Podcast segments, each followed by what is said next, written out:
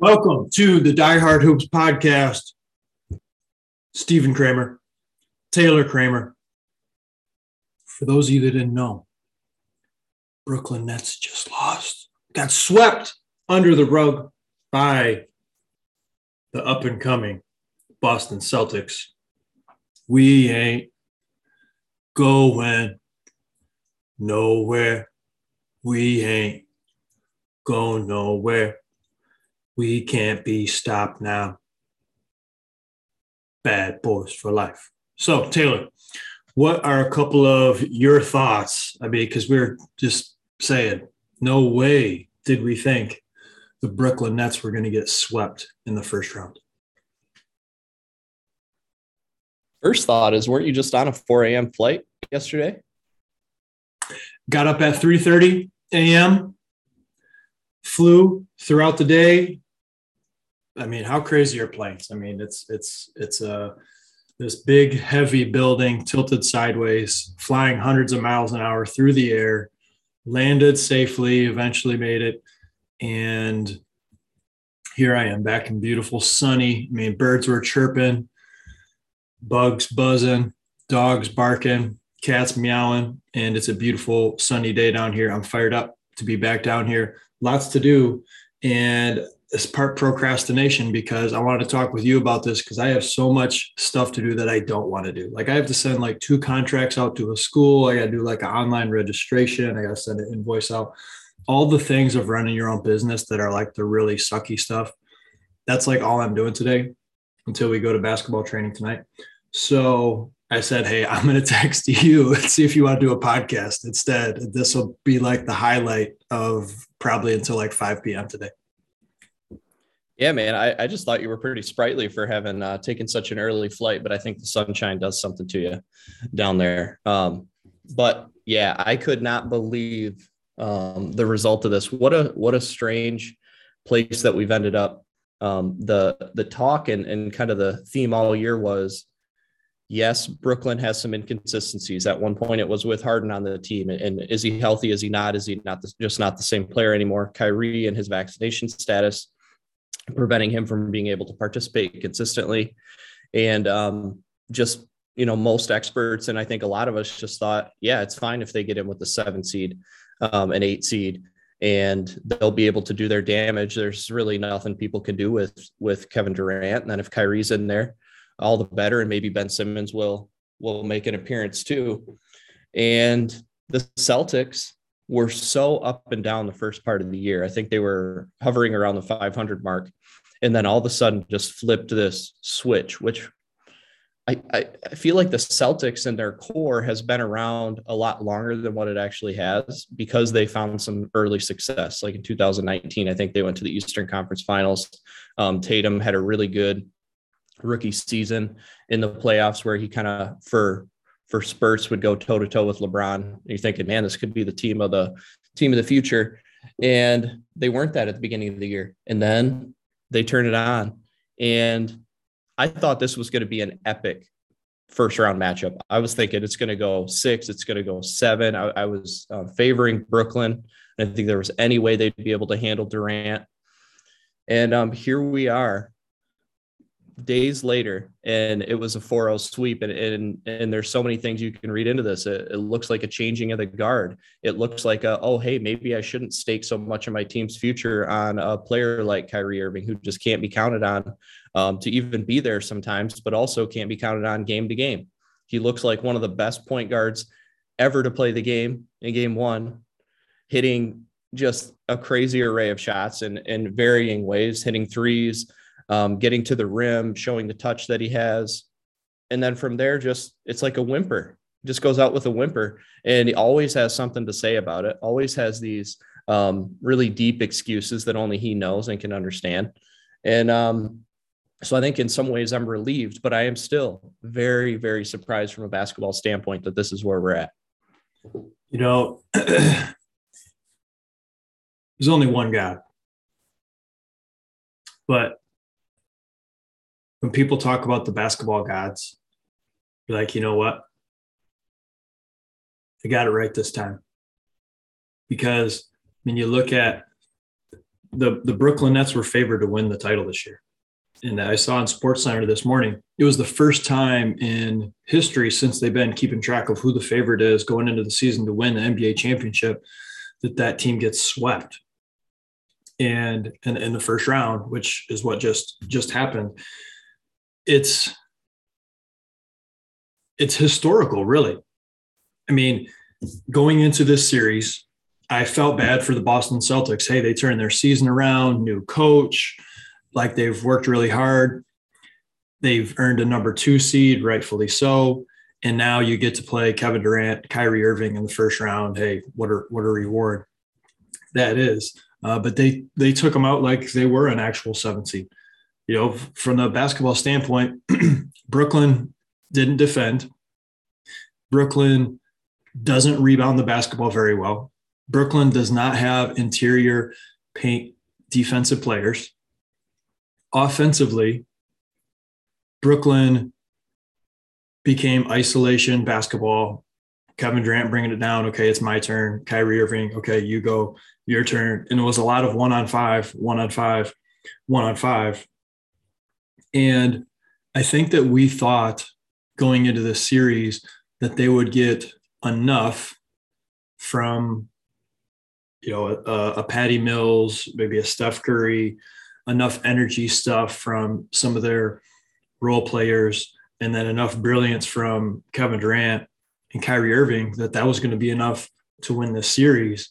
But they totally, all their holes became black holes, all right, against the Boston Celtics with the scouting, how much Boston beat them up, was physical. Kevin Durant was seeing like 8 defenders out there, I swear. I mean, I've never seen Kevin Durant like have the ball and it looks like he's going to throw a pass and then he decides to pull it back and the ball slips out of his hands and then kind of fumbles out. He turned the ball over in ways that never in my life have I seen Kevin Durant turn the ball over. It was like you're seeing ghosts out there. I mean, with the way that he was being defended, the way that he was being pushed out, he was always wondering, like, where's my teammate going to be to help me out? If you got Tatum guarding you and then there's a ball screen switch and now it's Marcus Smart who's guarding you, who's the defensive player of the year. Oh, and you run another ball screen. Oh, and now it's Brown matched up with you. Okay. And then Al Horford, if they switch the big and he's guarding you, he looked like he turned back the clock 10 years ago with how he played in this series. I mean, they got so many guys that they can throw out there and defend, and these guys are strong, and these guys are big, and these guys are mean, and they are ferocious, right? And they pushed out, and if it was going to be a game, like we noticed in the playoffs, the game gets more physical. The refs don't blow as many of those cheap fouls that we don't really always want to see, but they blow a lot of them in the regular season. They don't blow them as much in the playoffs. The game gets more physical. It gets a little slowed down. That favors a lot of these more physical type teams, and Brooklyn got exposed. They looked slow. They looked less athletic. They looked a little bit soft. And then you combine that with the fact that their offense was ugly. I mean, Boston's coming down and they're running screens and they're going high, low, right? They're running guys off of wide pin downs, getting open for shots. And then you watch Brooklyn come down and it's 1-on-1. With 4 guys standing around. And it's just funny to think that Kevin Durant, not that long ago, was playing on the Golden State Warriors where they're running screens, the ball's flying around, it's bing, bing, bing, bing, bing, bing, bing. Guys just shooting, sharing, quick ball movement, precise cuts, precise passes, and then you sprinkle in the individual skills of a Kevin Durant, a Steph Curry, a Klay Thompson, a Draymond Green. And the only thing that kept him from three-peating was injury. And it's like, man, I'm glad he left Golden State because it just wasn't fair. But it's like you pass that up to play with this style. It's poetic justice a little bit. I agree, man. I love that you bring the basketball gods into this, and it does seem like a bit of poetic justice. I mean, here's a guy who left an unselfish, maybe the most unselfish superstar since Tim Duncan in Steph Curry. He's still coming off the bench. He scored 30 coming off the bench. and he's fine with that. And the ease in which Kevin Durant fit into that system and could play and how free he could be. Yeah, it was something where I was like, all right, I'm glad that he's off the Warriors. I thought I still hold this to this day, for as much as I appreciate Durant's game, from a competitive standpoint, him having joined the Warriors after that 73 win season was like the most spineless move maybe I've ever seen in sports. It was not something that resonated with me at all. But from a legacy standpoint, I think that he tries too hard to curate his legacy and thought, well, now I'm going to go to Brooklyn and win a championship here. And he joined another loaded team and seemed to be calling a lot of these shots. And so he's another example, I think, next to LeBron, where great player, terrible general manager, trying to make some decisions and curate an environment in a way that oftentimes does not end up working out. He's hitching his wagon to some terrible options in Harden, and which then led to Ben Simmons, and who knows with that dude. I don't even know if he has a heartbeat. And then Kyrie Irving. And so I believe that if he had stayed on the Warriors, eventually we would have just gotten used to him being on the Warriors. And some of us would still remember how spineless of a move it was. But years down the line, we would look back and see, who's that Kevin Durant dude that had 7 or 8 championships with the Warriors? They would have still been competing despite all their injury issues with the Warriors the last couple of years, because they would have always had at least 2 stars healthy. Steph or Durant would have been healthy together at points throughout these last few years, or Klay and one of those other options. And so it would have become the norm, and he would have just continued to just rack up championships. And I think that it would have actually been better for his legacy than trying to jump ship and hitch his wagon to Kyrie Irving. It's funny that you brought up the Lakers, because that was, I think, the number 2 pick to win the NBA championship. And so here we are. You got the 2 teams that were the odds-on favorite to win it all. One doesn't even make the playoffs. The other one gets swept in the first round.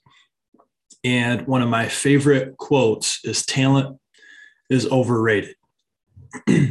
Talent is overrated. Now, again, think of the words in there. Talent is overrated. Talent is vital. Talent is necessary. Talent gives you opportunities that you otherwise may not have, simply just because of your talent level. But what you just talked about with LeBron, with Kevin Durant, talent is still overrated, because when you simply put a bunch of talent together, it's a perfect example of, just because you have a lot of talent, if the pieces don't fit, the pieces are actually greater than the parts. And what do you want with a great team? You want the whole to be greater than the parts. Well, in the case with the Lakers as well, the pieces add up to, $5. The team adds up to 1, right? Same thing that we've had. And, there's so many things. Durant, had the knee injury this year. He didn't, as good as he is, maybe he didn't have the full pep in his step because of that knee injury. And to me, he looked skinnier when I watched him this year, especially in the playoffs. Like, he's the Slim Reaper, right? One of his nicknames. Super skinny guy. But I don't know if it was the black or if he's actually lost some weight. I wonder if it's like, this dude is so stressed out. Like, here he is trying to figure out what the heck is going on. Is Kyrie Irving gonna, like, who knows, right? It's just day to day. Is he gonna show up? Is he, what's gonna happen with him? The Ben Simmons thing. Hey, we thought we got rid of Harden because Harden didn't want to be here, even though I brought him here to play with us. Then he leaves. Simmons, okay, we got somebody who's athletic. He can come out. He can be, play center if he wants to, bring him up if he wants to. Okay, well, wait, he's not playing anymore? I thought he said he was going to play if he got traded. But now he got traded, but now he's not going to play. I wonder if he's like – he looked to me like he lost like 10 or 15 pounds, I swear. And you can't do that against a dog defensive team like the Boston Celtics, who the way they hounded him, there were times where when he had the ball on the top of the key, it looked like they were in a 1-2-2 matchup zone. They weren't. They were, you know, playing man-to-man. But, you know, they put guys kind of just outside the lower blocks on the baseline to really protect the paint if there was a drive there. And they'd put the two wing defenders really just kind of standing them right outside the elbow area. So when he had the basketball at the top of the key, he's got Tatum eyeing him up, who's big, strong. At this point in his career, he's more athletic, he's faster, he's quicker. And then he's seeing a guy at each elbow where he likes to make some of his moves and pull up in somebody's face. And they're basically standing there and they're daring him to pass the basketball and say, somebody else beat us. And he had so many turnovers where he's trying to shake and make a move. And he had a ton of turnovers. And if he wasn't able to get a lot of free throws, some of the stats would have been much, much worse, which again shows that he's, you know, an all-time great player. But the way that they defended him and loaded up early showed me a couple things. One, they have that high-end talent of Durant and Kyrie, but they don't have enough guys that can make you pay. I mean, they didn't have to guard Claxton. They didn't have to guard him, right? Even when he got the ball in the paint, he would miss the layup. They didn't have to guard Drummond, right? And we knew that from when he was playing at the Pistons. Like, when he went over, I was like, this guy's not the answer. Like, this is not going to – Brooklyn's not going to be satisfied with him. Blake Griffin, man, he's old. He's really, really old, right? He can't move anymore. And then who's the really athletic small guy that they have? I'm trying to think. Guard? It's on the tip of my tongue. Brown, is Brown his last name? Oh, Bruce Brown. Yeah, Bruce Brown, 6'2", power forward. So like, man, I respect his game and how he goes about playing hard and everything, but Bruce Brown's not going to beat you. So they didn't guard him, right? And then Bruce Brown does his damage on basket cuts and offensive rebounds, and they did a great job swarming defensively. So when Bruce Brown is standing at the three-point line, his defender can stand at 15 feet away from the basket, helping on Kevin Durant.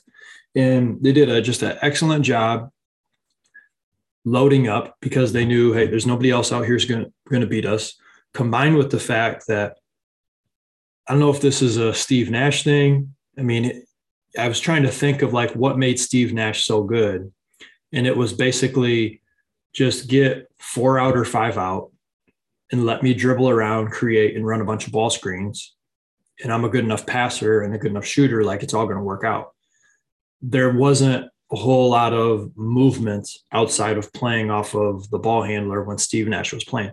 I wonder if that was part of how he was designing this offense, except when you got a score first player instead of a pass first player like Nash was, if you don't run some of those off ball actions to loosen up the defense, it really becomes 1-on-5. And they're just all eyeballs on Kevin Durant or Kyrie, which makes the game a heck of a lot easier because they don't play. Hardly anybody ever has played like Steve Nash, but a lot of their offense reminded me of if Steve Nash were to suit up and play for the Nets for 20 minutes a game, he'd make those guys look a heck of a lot better, right? Because he was looking to penetrate the paint, dribble back out, penetrate the paint, draw multiples, and kick.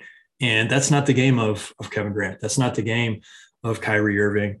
And with all that said, if they do kick it out, they don't have a ton of shooters, you know, and having Harris injured all season, who is somebody who has at least some size with his shooting ability, was a bigger loss than I think we thought it was, just because when they put shooting out there on the court, they were small shooters, which means they got abused defensively and they got abused on the defensive side of the ball. And you really could only put Curry or Patty Mills out there one at a time. Sometimes neither one of them were out there because of the liability that they were from a size standpoint on the defensive end.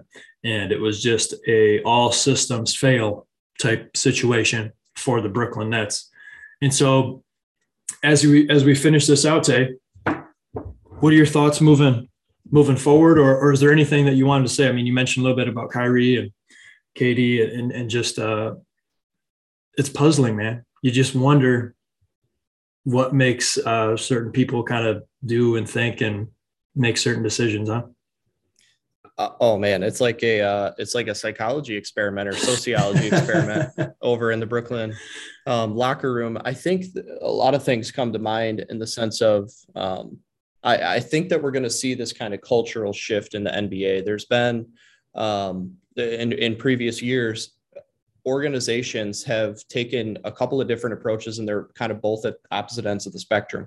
One is, okay, I work for such an organization, if I'm a general manager, where I can get the top guys in the league. They're attracted to my organization and want to come play. And once I get those guys, I kind of wash my hands and pass the responsibility of winning games and championships off on the players. And those players, they say that.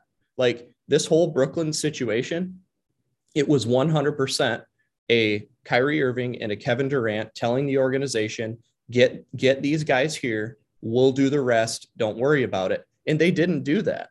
Now, some of it was due to injuries, but a lot of it was just due to the fact that they failed.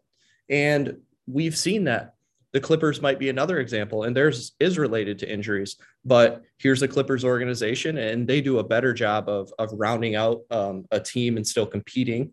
And I think that a lot of that is due to their coaching. But let's get Paul George and Kawhi in here, wring our hands of it, and just watch them take over the NBA and the Western Conference. And it doesn't happen. I mean, very quickly, Kawhi went from one of the best two-way players we've ever seen to now being a guy that we're not sure what he's going to look like when he's on a basketball court, if he's on a basketball court. And it's the same thing with Paul George. And then the Lakers would be another example. Get Anthony Davis here. I'll take care of the rest, says LeBron. And they won a championship. It was a bubble championship. And it was the perfect scenario for an often injured player like Anthony Davis and someone like LeBron that takes great care of his body to just be able to grind for 8 weeks and win a championship. But now you're looking and you're like, is Anthony Davis even worth the trouble anymore? Do we need to look for a trade for him in the offseason? And so there's organizations that do that. They get the big dogs, and then they kind of, in a sense, wring their hands of it and say, okay, I did my job. I lured them here. Now they got to go out and win. And then there's other ones who just stockpile draft picks and trade away players in order to get more draft picks because they don't think they're going to be able to keep those guys signed to their organization anyway. And then they just get to float like in below mediocre waters. But I think that we're going to see a shift. There's a much greater need for quality role players on these teams. You can't just get three good to great guys and think that that's going to automatically get it done. What would happen if the Brooklyn Nets still had Jared Allen? They threw him into a trade, and that guy ends up being an all-star for the Cavs. He would have been a great rim protector for them. You think he would have came in handy in this Celtics series? And so those are oversights that I think teams are learning from, and they're not going to do so much in the past. And the other thing is that young guys, I think, are going to have more involvement on some of these teams. You look at a team like the Memphis Grizzlies, there's very few traditional veterans on that team. Steven Adams, a veteran, but this series right now, he's not even playing in because it's a bad matchup for him. You have guys like Desmond Bane who are young, but they're ready to compete. And we've seen, again, easy examples are teams that LeBron's played on where it was almost like he was allergic to players that had been in the league for less than 3 years. He's like, I'll trade that dude. I want to take Mike Miller back and play with him for another year. And you need those fresh legs. That's this Celtics series. That's why it's gone the way it has, is that you have players like Tatum who can do it offensively, but then they also have the legs to do it defensively. So he can provide pressure on Kevin Durant as a primary defender a lot of times, and then also go down and get a bucket. And Durant's not going to be able to do that in the same way that he could when he was with Thunder or the Warriors. And so I think that there needs to be this more like team-focused shift, and for teams to be much more cautious of who they're bringing into their organization. With that said, next year, if Brooklyn has all their pieces back, and their pieces are willing to participate. Again, Ben Simmons is a whole separate discussion. It's wild that dude shows up to the games and just doesn't play. I mean, that this is going to take a second. So he's targeting a game 4 return, practices, and says he has back soreness and then can't play in game 4. What does that mean? Now, for one, backs are notorious for players being able to just kind of pretend they have a bit of a tweak if they're a little uncomfortable and don't want to play yet. I think Simmons is a guy that would do that. But a soreness after having not played basketball for 10 months, I think is in some cases okay. You can withstand some of that and go play for 10 minutes for your team. And then if you're seriously hurt or the soreness continues and it's not a natural soreness and it's a result of a legitimate injury, then you sit out game 5. So there's just a real issue right now that I'm having with some of these players, like a Zion doing between the leg 360 dunks after practice and not suiting up in a really super intriguing series right now that they're having with the Phoenix Suns. Like, here's the Pelicans, who no one was taking serious in the matchup against the Suns. And then bam, Booker pulls a hamstring. Guess what? The Pelicans can win that series. And guess what? If Zion was able to play in that series, they might be favored. Here's a dude who averaged 27 points a game in his last full season. So I have some real problems. I don't want players feeling like they need to play when they're injured, but I'm definitely at a point now with some of these guys and the way that they're handling their participation in games that I'm questioning the severity of their injuries. So it's a big if for the Brooklyn Nets, but I think next year, if they get Harris back, Simmons comes into the fold and actually plays. And then same thing with Kyrie. Like, if he doesn't find some reason to go, I don't know, on a spiritual quest in the Himalayas or something for 6 months and gets back to form, then Brooklyn could again be favored next year. But as for now, the Celtics put the clamps on them and embarrassed them, actually. Yeah, they did embarrass them. And, you know, yes, Brooklyn could be really good next year. You know who could be better next year? The Celtics could be better next year. Celtics. They didn't even have Robert Williams. They didn't even have Robert Williams for the full series. Yeah, he only played his first game that he played was last night. So, and these guys are only going to get better. As good as Tatum is right now, who's been one of the best players in the playoffs, Jaylen Brown is not far behind him as far as his level of play, and you end up. Jaylen Brown does it a little bit differently, but you look at the box score at the end of the night and you're like, dang, like he filled it up again. He just gets you in so many ways. And Tatum is so good at creating off of the dribble that he creates and hits, you know, has the ability to hit, I think, more difficult shots, which, you know, makes him more slightly more of an elite player. But Jaylen Brown is right there. And it's really like a younger, healthier version of, I think, what the Clippers wanted in Paul George and Kawhi Leonard on the East Coast, with also really good role players. And, you know, the way things are shaping up, you know, I think that the Celtics have to be really happy and the Miami Heat have to be really happy with how things are shaking out, especially with the Middleton injury. You look at the Philadelphia 76ers, Harden looks like he's done. Like, he looks like this trade with Simmons and Harden looked like it was not win, lose, lose, win. It looks like it was lose, lose for everybody, right? But, I mean, it was two guys that you're getting paid an insane amount of money, and they're not doing what they're getting paid to do. I feel slightly bad for Embiid, but the way that the Sixers are playing, I mean, they have a lot of talent on the roster. Maxi's really solid player. He can explode. Chris, their shooter, 6'8" wing, real athletic guy for the 76ers. Tobias Harris. I was going to say Chris Copeland. Tobias Harris. I mean, he can get you 20, you know, on any given night with solid defense, and he's got great size and length. So, I mean, I'm not going to be surprised if they make it hard on anybody. If they beat Toronto, I mean, they might. I mean, it's kind of a coin flip the way Toronto seems to have figured some things out. And they also look faster, more athletic, a little more hungry. But generally, if you got the best player in the series, which is Embiid, you should win. So, I mean, they'd still be my pick. But if you're Boston or Miami, this could be shaping up to be an unbelievable Eastern Conference Final. I would love to see those two teams play 7 games. And yes, Miami had a great season. They earned the number 1 seed, but there was always a little bit of like, I don't know. But Jimmy Butler is back to the bubble Jimmy Butler. He is back to, getting 40, getting 36.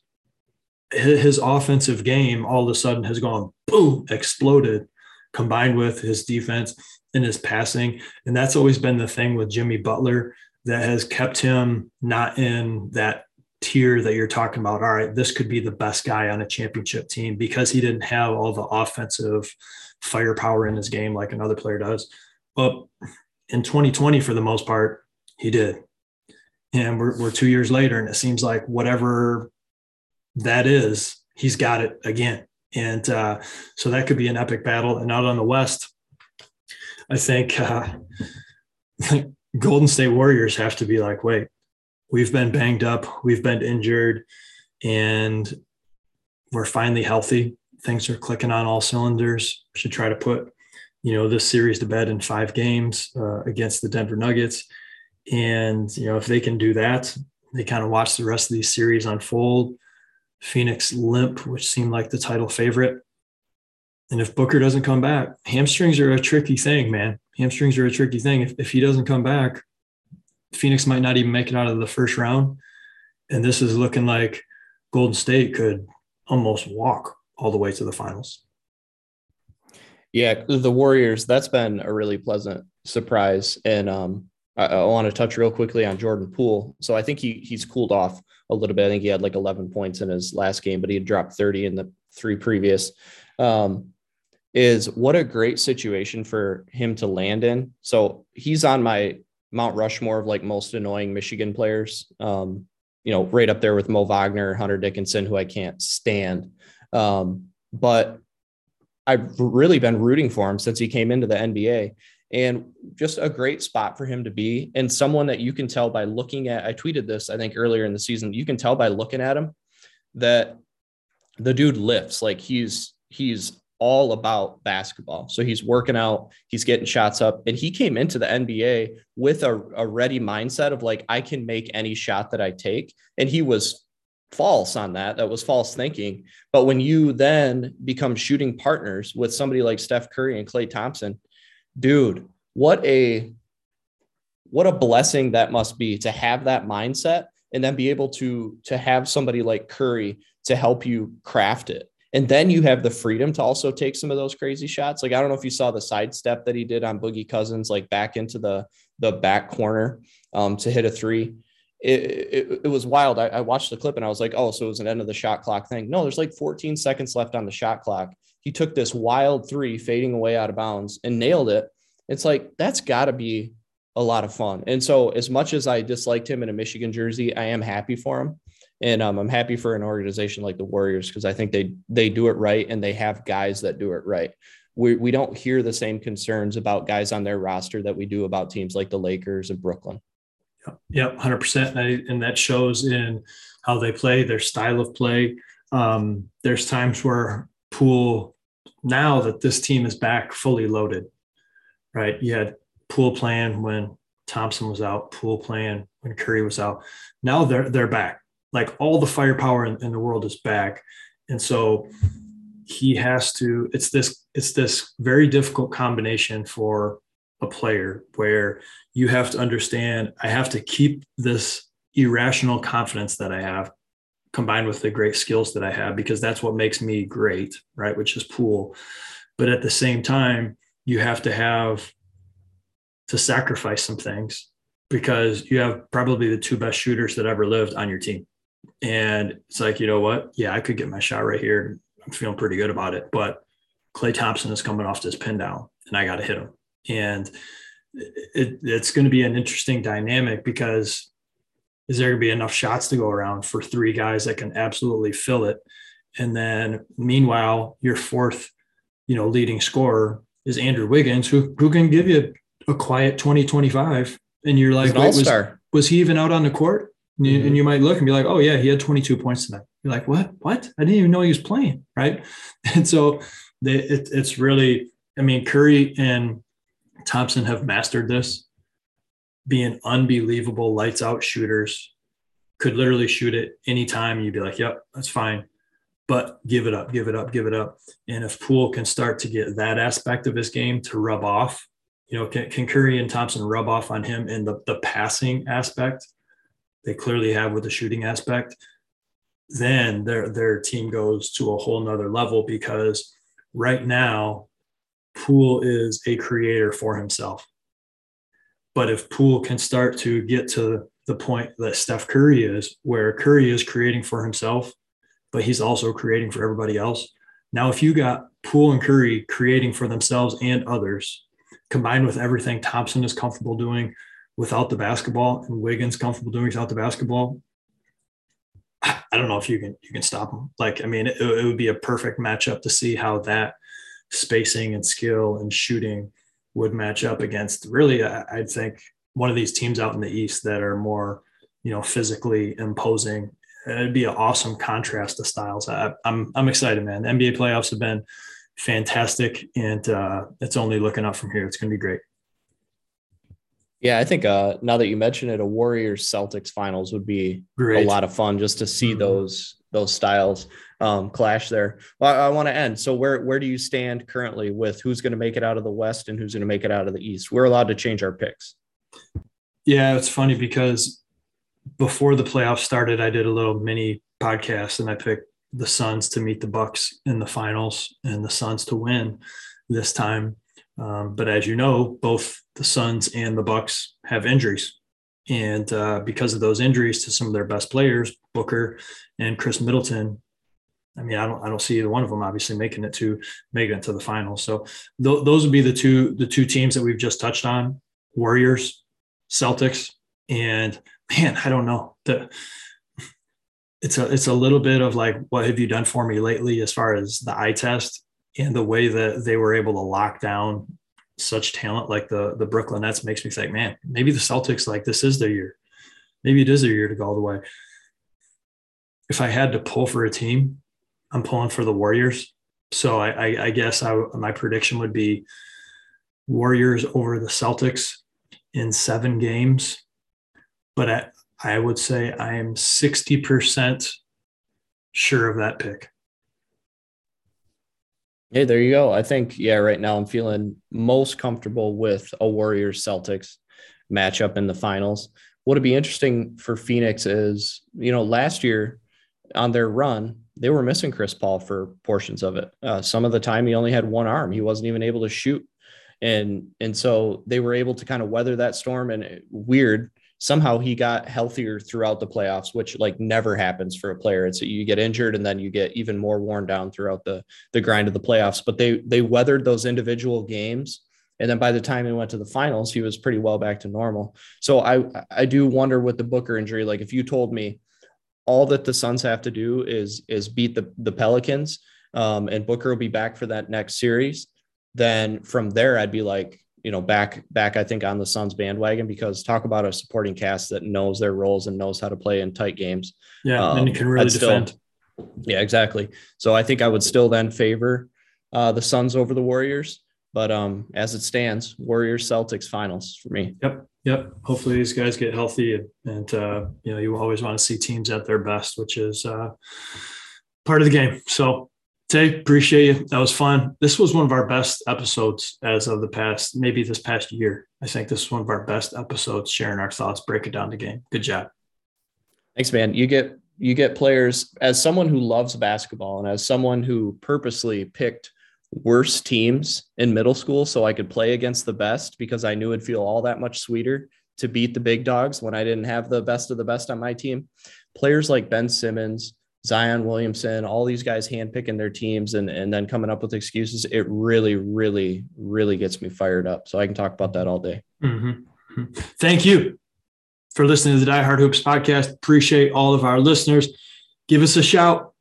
5-star rating, 5-star review.